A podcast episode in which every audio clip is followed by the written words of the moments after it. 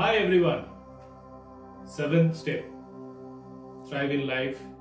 Finally, we'll take up the different facets of results that you want to create. Yes, results is our seventh step.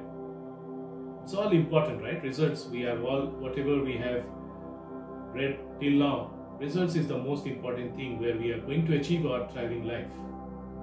In the journey to realize your vision and getting the desired results, in the process, you will be able to call out the subsequent steps to be taken and know for yourself as to what went wrong, needs to be reflect, reflected upon, or removal, or what went well and needs to be continued or enhanced.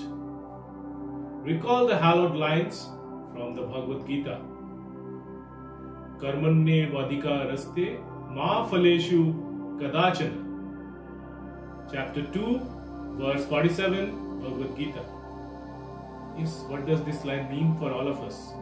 The meaning goes like this You have the right to work only, but never to its fruits.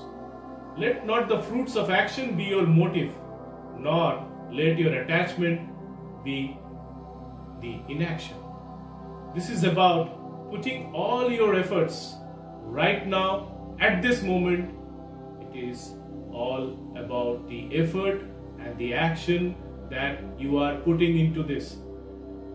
Not into thinking or worrying about the results. Don't get worked up too much about the outcomes.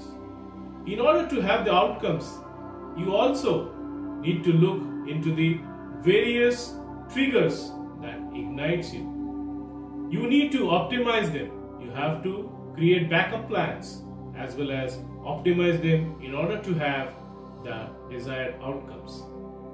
Outcome is important, but when you are looking for an outcome, the more important thing is focusing on your inputs, the actions, the habits that you have to follow consistently on a daily basis, which will bring you the desired outcome.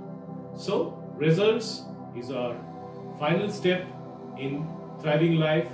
Once you have the result, you have understood all the steps and you have bring in all the steps in your life, you actually bring the momentum in your life and from here on you will become unstoppable.